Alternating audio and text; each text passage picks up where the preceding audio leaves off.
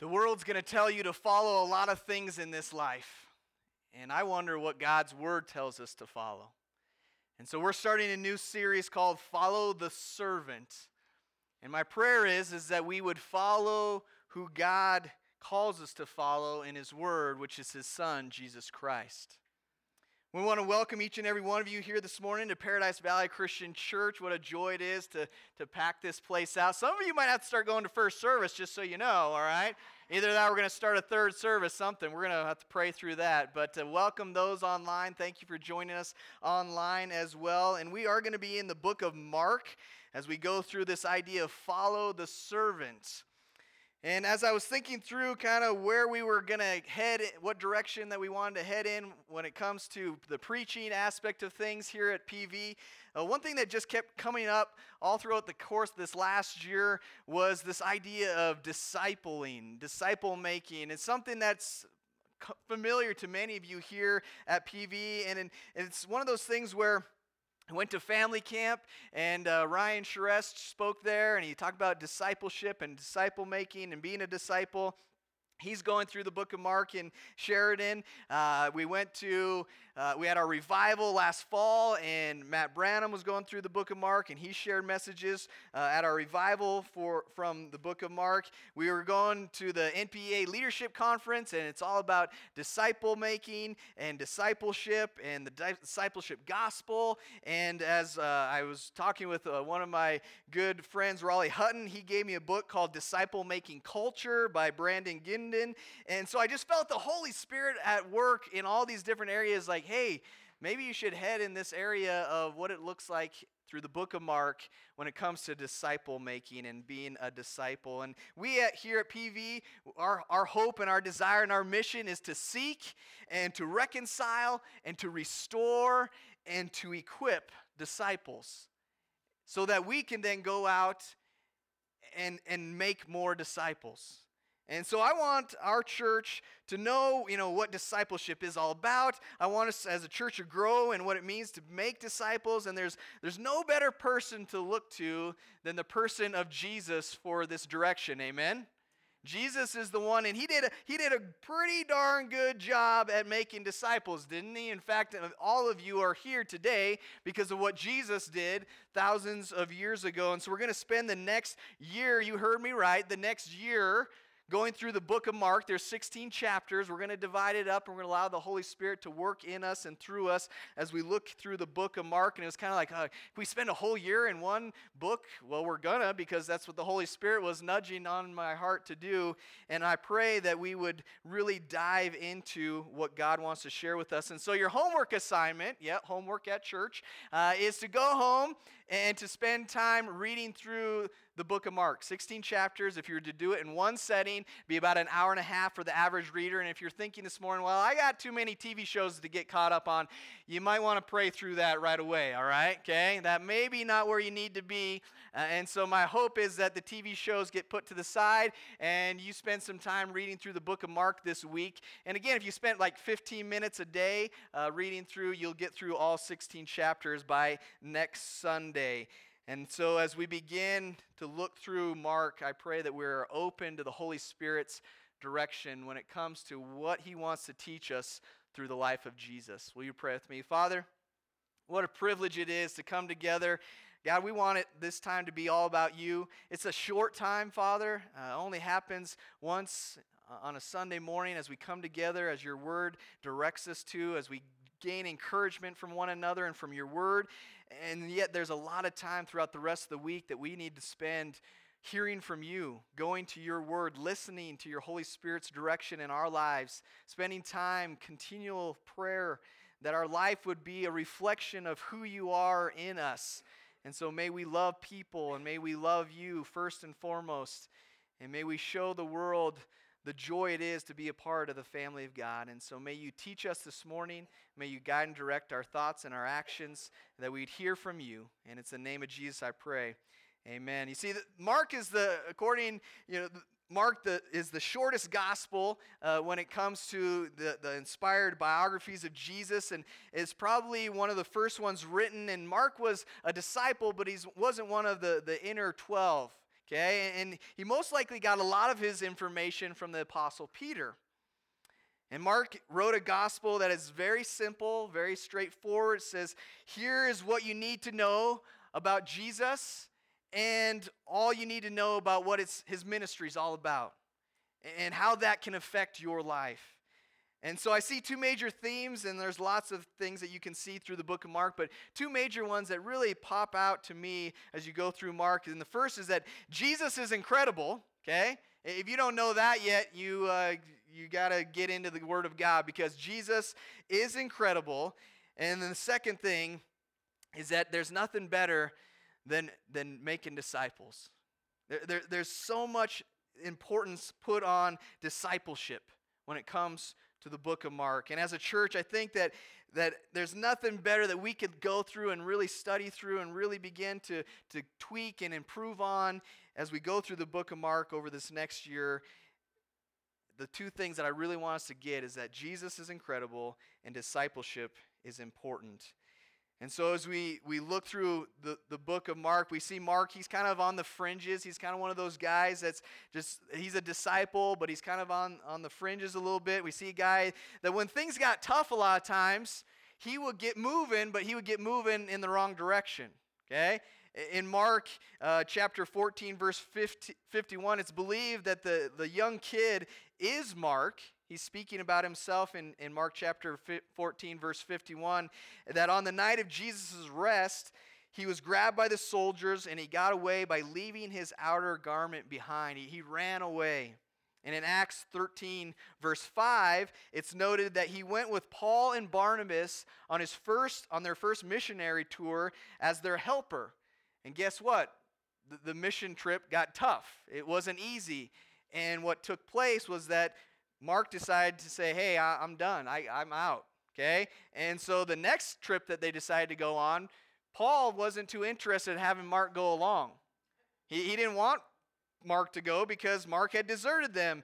Yet, as you look at the ministry of Paul, especially towards the end, later on in Paul's life, we see Mark as a consistent part of the ministry of Paul, and you can see that in 2 Timothy 4:11. And I don't know if you can identify with Mark this morning, but Mark's kind of that guy that when things got tough, you know, he, he got going, but not always in the right direction. And I know for me, there's times in my life where, you know, I, am not doing exactly what God is calling me to do. I'm maybe heading in the wrong direction at times. And, and we see Mark as a guy that wasn't picture perfect, and yet God used Mark in the kingdom. And guess what? It doesn't matter if you keep running in the wrong direction. God is a God of, of many chances. He, he wants you to come to Him, and, and He still wants to utilize your skills and abilities, as we've been talking about finding your fit.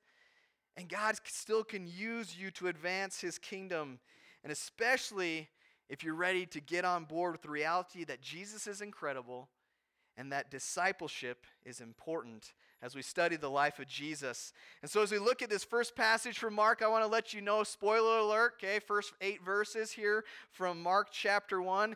Jesus isn't in these verses yet. Okay, spoiler. You think, well, what? I thought it was the gospel of Jesus according. Yeah, okay, we're going to get there. But uh, it's interesting who shows up on the scene right at the beginning of Mark.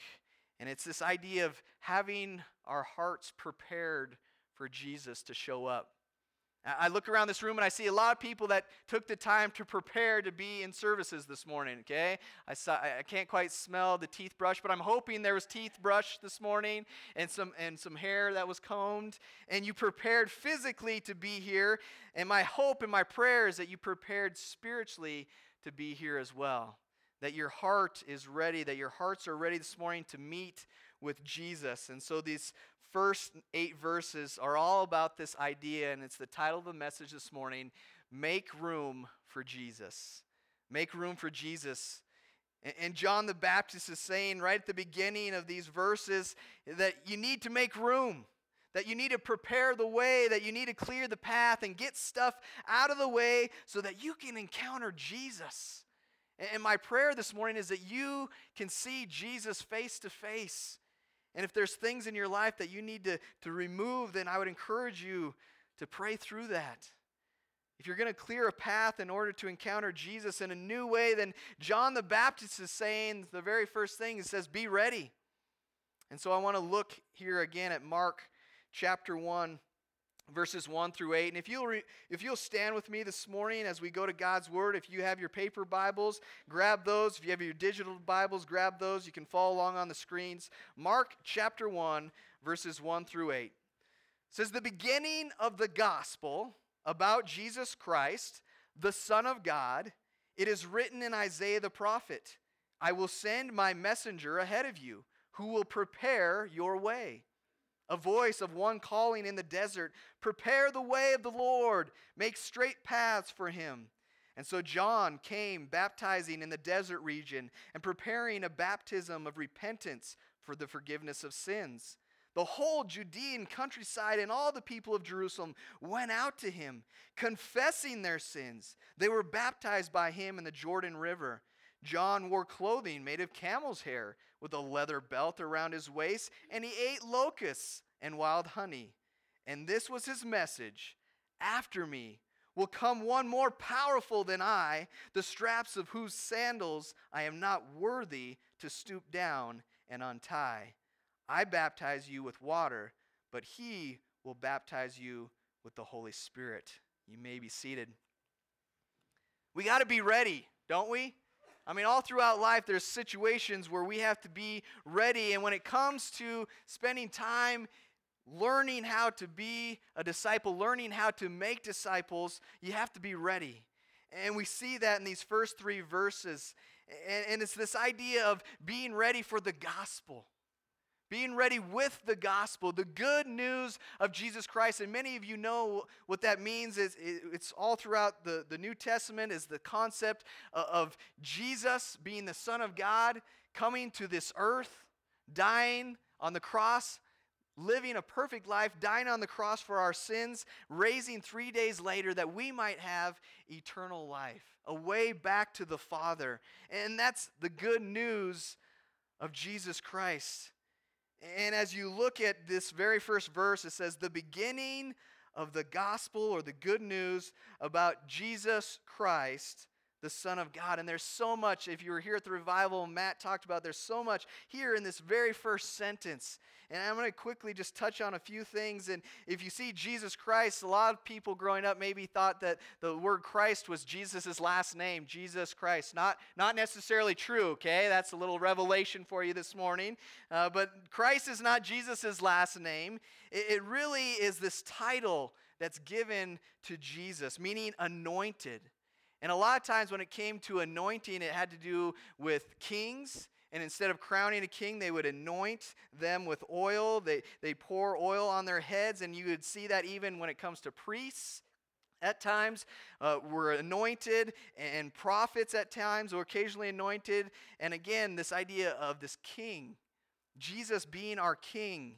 He is the Messiah, the one that all creation has been waiting for on pins and needles, looking forward to. And as we look at verse 1, part of the, the good news is that Jesus is the Messiah that we've been waiting for and the God that we've been longing for. He's both things. It's awesome here in this very first sentence about Jesus Christ, meaning our King, the Messiah, our King, the Son of God. He is God and he's our Savior, he's our King, he's the Messiah who's going to save us. And so Mark begins by saying that no matter how messed our world gets, how messed up it gets, uh, the, the junk that we see on TV and the news and, and all the things that get us down, guess what? We can go to the Word of God and find good news. Amen? It's the good news of Jesus Christ. And that good news just gives me goosebumps thinking about how important that news is to the world that we come in contact with. There's, nothing, there's nothing better than the good news of Jesus. And if you're struggling with sharing that with people, if you're, if you're frustrated with the, the fact that you're, man, I don't know how to go about sharing that good news, and I, I just think it comes down to like, hey, guess what? Jesus is making all the difference in my life right now. I don't know if you know Jesus or not, but Jesus is helping me make it through the difficult times of, of our world that we live in. It's just like simple things like, hey, what did you do this last weekend? Uh, well, I went and drove to Scottsbluff, went to some receptions, or hey, it was so and so's birthday and they got this for their birthday. And we like to share good news. And so, why aren't we willing to share the good news that Jesus is the Christ, the Son of God, that was willing to come on our behalf to take our place, to cover, to wipe away our sin, in order that we might be able to come back to the Father. And so, Mark goes on to say that this good news of Jesus, it isn't a brand new thing. This isn't brand new. It's something that's been around for many, many years. In fact, God promised it hundreds of years before Jesus even showed up on the scene. And we see John the Baptist is the fulfillment of the prophecy of someone that's going to come, the messenger that's going to come ahead. And it's really neat when it comes to God and his promises, how he fulfills those promises. A lot of times we promise each other things, or, oh, yeah, we're going to be there. Oh, we'll plan to, no, oh, sorry, something came up, and we, we break promises, and things happen in our lives where we get upset that someone didn't follow through with what they said they're going to do, and it hurts our feelings. But guess what? Not God. God always comes through on his promises. And so God promises that there's going to be someone that's going to be a forerunner, someone that comes ahead of the Messiah to prepare the way for Jesus. And guess what? It happens. It happens. That's exactly what God does. And if you again look at verses 2 and 3, it says, It is written in Isaiah the prophet, I will send my messenger ahead of you, who will prepare your way. A voice of one calling in the desert, Prepare the way for the Lord, make straight paths for him. So I almost go like, well, why, why did God need help? Is that, is that what's taking place here? Why is he sending someone else ahead of God? No, no, God doesn't need our help. God doesn't need help clearing the path. But what happens is that sometimes we get so distracted that there are many things going on in our lives that those things are blocking us from getting to Jesus. And so God had a plan to have John come and prepare the way that, that they would get ready for Jesus.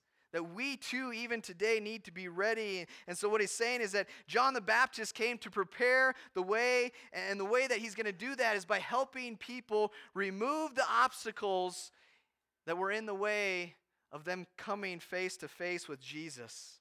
And if you think about our own lives and what John the Baptist was doing, he, he again was removing obstacles just as we today need to remove those obstacles in our lives as well. His message was get right with God and get right now.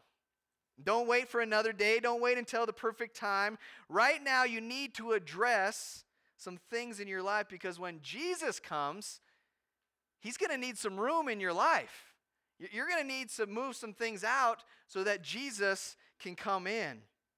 It's kind of like uh, my kids, and I'm sure some of you parents have experienced this, where your, your kids' rooms get kind of cluttery and, and there's not much uh, for carpet anymore on the floor. It's mostly just clothes. It's a new kind of carpet. It's called clothing. And there's clothes and there's toys and there's all sorts of things. And it's like half hour before bedtime. And I look in there, I'm like, ah, oh, all right, you guys need to clear a path for me to get to your bed, just in case in the middle of the night something happens. I need to get to your bed. I don't want to trip over everything. So you're not going to have time to clear the whole room, but clear a path.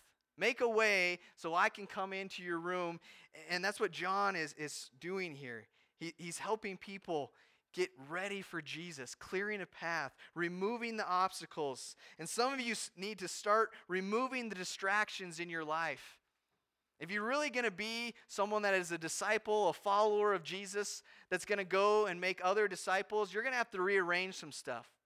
You're going to have to get some stuff out that's distracting you, some things that are taking up your time, some things that are causing you to veer off in the wrong directions. And I'm going to tell you right here, right now, that some of us are going to waste the next year of our lives because we have so many distractions in our lives that the path isn't clear for Jesus. We're going to miss out because we, we still so, we're holding so tight to all these different things that we think are so important and we're not allowing for them to be removed, to, to be put aside, to clear the way for Jesus to really to speak boldly and directly into our lives. And so we need to be ready. We need to be ready for Jesus to show up in a big way as we look through the book of Mark and we're challenged in different areas. And I wonder if we're willing. See, it's one thing to be ready, but it's another thing to be willing. And if you're taking notes, I'd write again those two things down. Be ready, and the second thing is be willing. As you look at Mark chapter 1, verses 4 through 6, you see John the Baptist, he was willing, wasn't he? We see him jumping in. It says, And so John came, baptizing in the desert region and preaching a baptism of repentance for the forgiveness of sins. The whole Judean countryside and all the people of Jerusalem went out to him, confessing their sins. They were baptized by him in the Jordan River. John wore clothing made of camel's hair with a leather belt around his waist, and he ate locusts and wild honey. Here's this ordinary guy, isn't he? He's kind of, he's maybe a little extraordinary in some ways. He, he's kind of different. He looks different. He, he acts different than those around him. He's not the normal preacher that everybody's looking to when it came to this time frame. He would look definitely different here in our culture. And some of you here today are thinking, well, you know, I can't really be used by God. I, I don't. I'm just a little bit different than the average person. I think differently. My mind works differently. You know, I, I don't always, you know, act exactly like everybody else does. Well, guess what? Neither did John the Baptist. And God used him in a mighty way. And I want us to realize that we need to get over ourselves. It's not about us, but it's about the message that we have to share. Amen?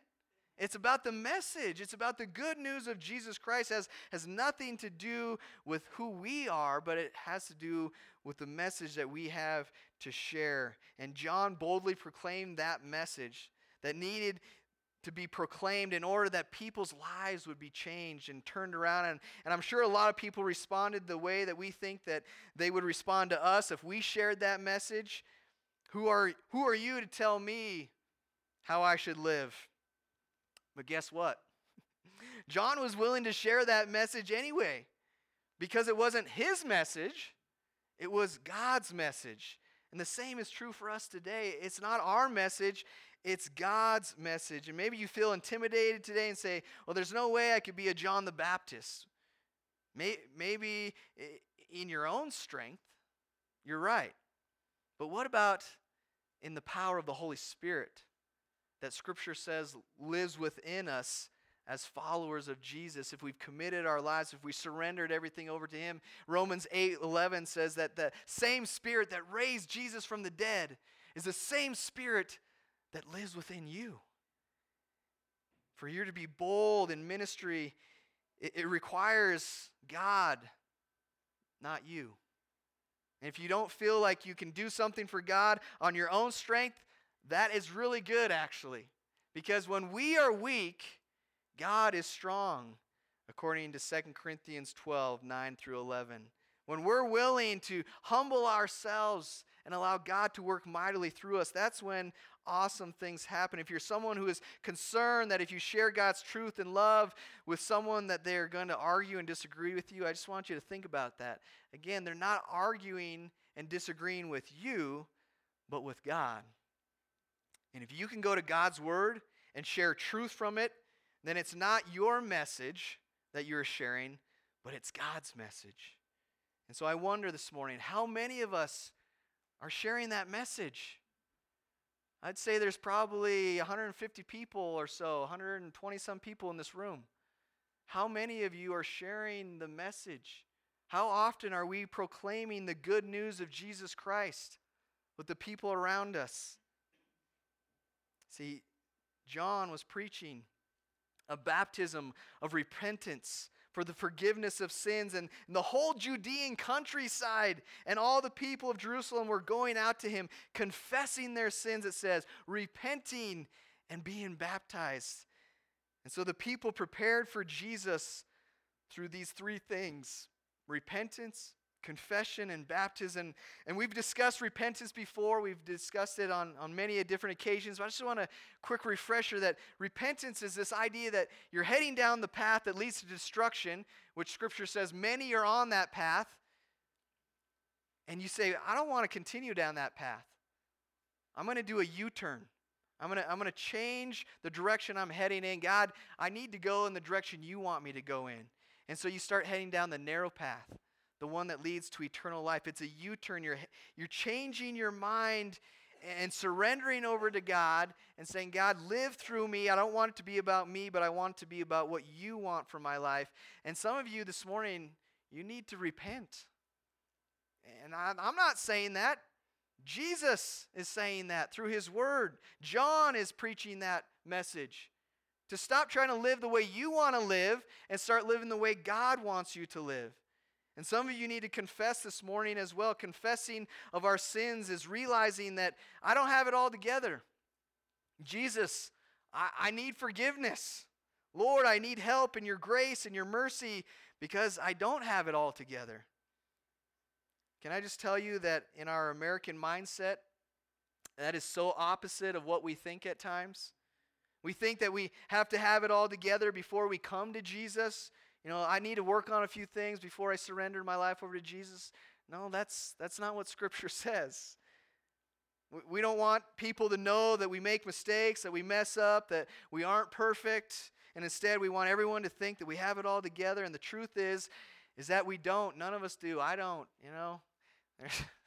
my wife keeps me in check like 24 7. You know, it's like, I get after my kids in, in a way that she's like, no, that's not, you know, yes, they, they need instruction, but maybe that's not the way to go about communicating that instruction. And so we all make mistakes. We all fall short of God's glory. None of us have it all put together. We need our sins forgiven. And as John baptized the crowds into the Jordan River, it says that they were being baptized for the forgiveness of sins. And now there's more to, to the baptism that we preach today as we spend time in God's Word and as Jesus came and as He died and He rose again and He rose to the Father. And, and this baptism that we preach today, J- John alludes to here in verse 8 even. This idea of, I baptize you with water, but He will baptize you with the Holy Spirit. And the truth of the fact that baptism is essential for the forgiveness of sins is all throughout Scripture. If you need to be forgiven of your sins today, you believe that Jesus is who he said he is, you are repentant, and you need to give your life over to Jesus, then you also need to be baptized as well, according to what Scripture teaches. It all works together. You don't just get to pick and choose which parts you like and which parts you don't, and which parts you're going to take, which parts you're going to leave out. It all works together. And so we have to be willing to be used by God if we're to be true followers of Jesus, willing to share the truth, the whole truth. And thirdly, if you're taking notes, I'd encourage you to write down when it comes to making room for Jesus this morning, we need to be humble. We need to be humble. In verse 7, it says, And this was his message.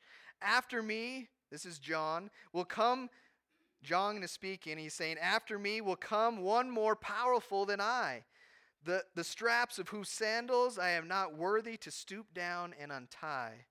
I baptize you with water, but, what, but he will baptize you with the Holy Spirit. And I just love the character of John the Baptist portrayed here in this verse 7, where he says, hey, I'm not even will, worthy to, to reach down and untie his sandals.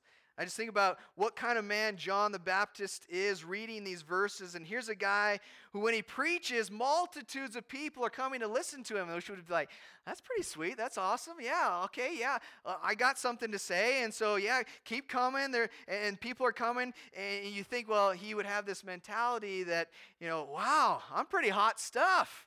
Yeah, what I have to say, the way I'm saying it, things are going really well for me. I am awesome. I might be even be able to, you know, go out and get some new clothes that don't include camel's hair because that's kind of itchy, you know. I, I want some new new duds, and and so he could be thinking that all these different prideful thoughts, and yet he's not at all. He says, "Hey, there's there's so much so much better than me coming." that i I'm not even worthy to reach down and untie his sandals. In fact, in John chapter 3, verse 30, John says what? He says this. He says, Jesus, he must become greater, and I must become less. And if you look at that John 3:30 passage in there, it's interesting because John's disciples are kind of getting worked up. They're like, you know, hey, there's a bunch of people that used to be your disciples, John, and now they're following Jesus. They're becoming Jesus' disciples. What are you going to do about that? What's hey, what's going on? And John's like, hey, you know what I'm going to do about it? I'm going to celebrate. That's what I'm going to do because that's what I've been teaching this whole time. That's what I've been preaching this whole time. It's not about me. My role has nothing to do with being the Messiah. My role is to prepare the way for the Messiah.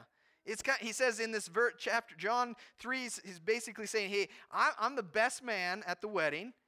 And do you think the best man, his job is to get in between the, the groom and the bride? No, of course not.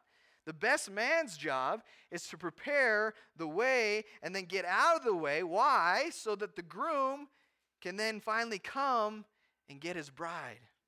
And that's what John the Baptist's role was. He was humble. And it wasn't about building John's kingdom, it was all about building the kingdom of God. And so I want us to think about that this morning. I want us to never get so caught up focusing on your own kingdom that you neglect to prioritize God's kingdom. Never get so caught up focusing on your own kingdom that you neglect to prioritize God's kingdom. And that could mean so many different things in so many different people's lives. Me personally, do I love seeing all you here? Yeah. Eh, do I need to make sure that it has nothing to do with me and everything to do with God? For sure, yeah. Because God's word is what changes your lives It has nothing to do with Charles Gwynn. I can't hardly change my own life. In fact, I can. It's the Holy Spirit working in me. And so, even in Christian circles at times, churches in general at times, or pastors or writers or singers at times are more concerned with building their kingdom than they are God's kingdom. And all of us in this room will be known for what kind of kingdom we build for the rest of our lives and for eternity. And John wanted to build God's kingdom. And so his life was all about pointing people to Jesus. His life was all about pointing people to Jesus. Again, verse 7 and this was his message After me will come one more powerful than I, the straps of whose sandals I am not worthy to stoop down and untie. And can you imagine the people that are listening? All these people that have come out of the woodwork, I don't know if you've ever gone to a fair, you didn't even know all the people that go to a fair actually live in our area, but all of a sudden, all these people are coming out of the woodwork at a fair, and it's kind of the same thing. John is preaching, and all these people that you didn't even know were in Judea and Jerusalem are coming out and they're listening, and they're thinking, What do you mean? There's someone greater than you, John? I can't, I can't even believe that. And John's response is like, Phew, yeah, I can't even reach down and untie this guy's sandals. That's how much better than me he is. And this was John the Baptist, one of the, the most holy, most righteous guys that at the time, and he can't even untie Jesus' sandals. And John understood how much greater Jesus is. And a clear view of Jesus in your life, it will never allow you to be prideful. If you always keep a clear view of who Jesus is in your life, you'll never be prideful. Now, I don't want you to be leaving, going home, thinking, oh man, I'm the worst person in the world. I'm terrible. I, I have no value. But I also don't want you going home thinking more highly than yourself than you ought to, because at times we say, oh, my worst condition is that I just don't have enough self confidence. In the culture that we live in, I don't necessarily think that's the case. I think a lot of people are living with too much self confidence. They oftentimes think too highly of themselves and not highly enough of Jesus. And John sees Jesus for who he really is, and he's humbled. And humility is not thinking less of yourself, but thinking of yourself less. And in verse 8, it says, I baptize you with water, but he will baptize you with the Holy Spirit. And I think it's kind of a, a cool picture how, God sent John to clear the path for Jesus. And as we see in verse 8, Jesus is essentially going to clear the path for the Holy Spirit. It's amazing to me that at the height of Jesus' ministry, his disciples, he tells his disciples in John chapter 16, verse 7, says, But I tell you the truth, it is for your good that I am going away. Unless I go away, the counselor will not come to you. But if I go, I will send him to you. You see, Jesus, again, in all of his humility, said, I, I got to go in order so that the Holy Spirit can come. And if Jesus was still here, a lot of times we think, well, it would be so much better, right? You know, if Jesus was here physically, right here in the pews with us, it would be so much better because some of you would be paying attention better because Jesus was sitting right next to you, right?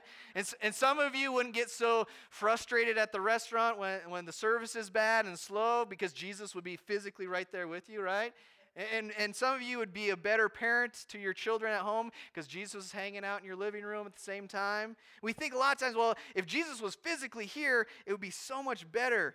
And we, we say, well, right? The disciples, they were so much better. They, they got it figured out when Jesus was right there. Wrong.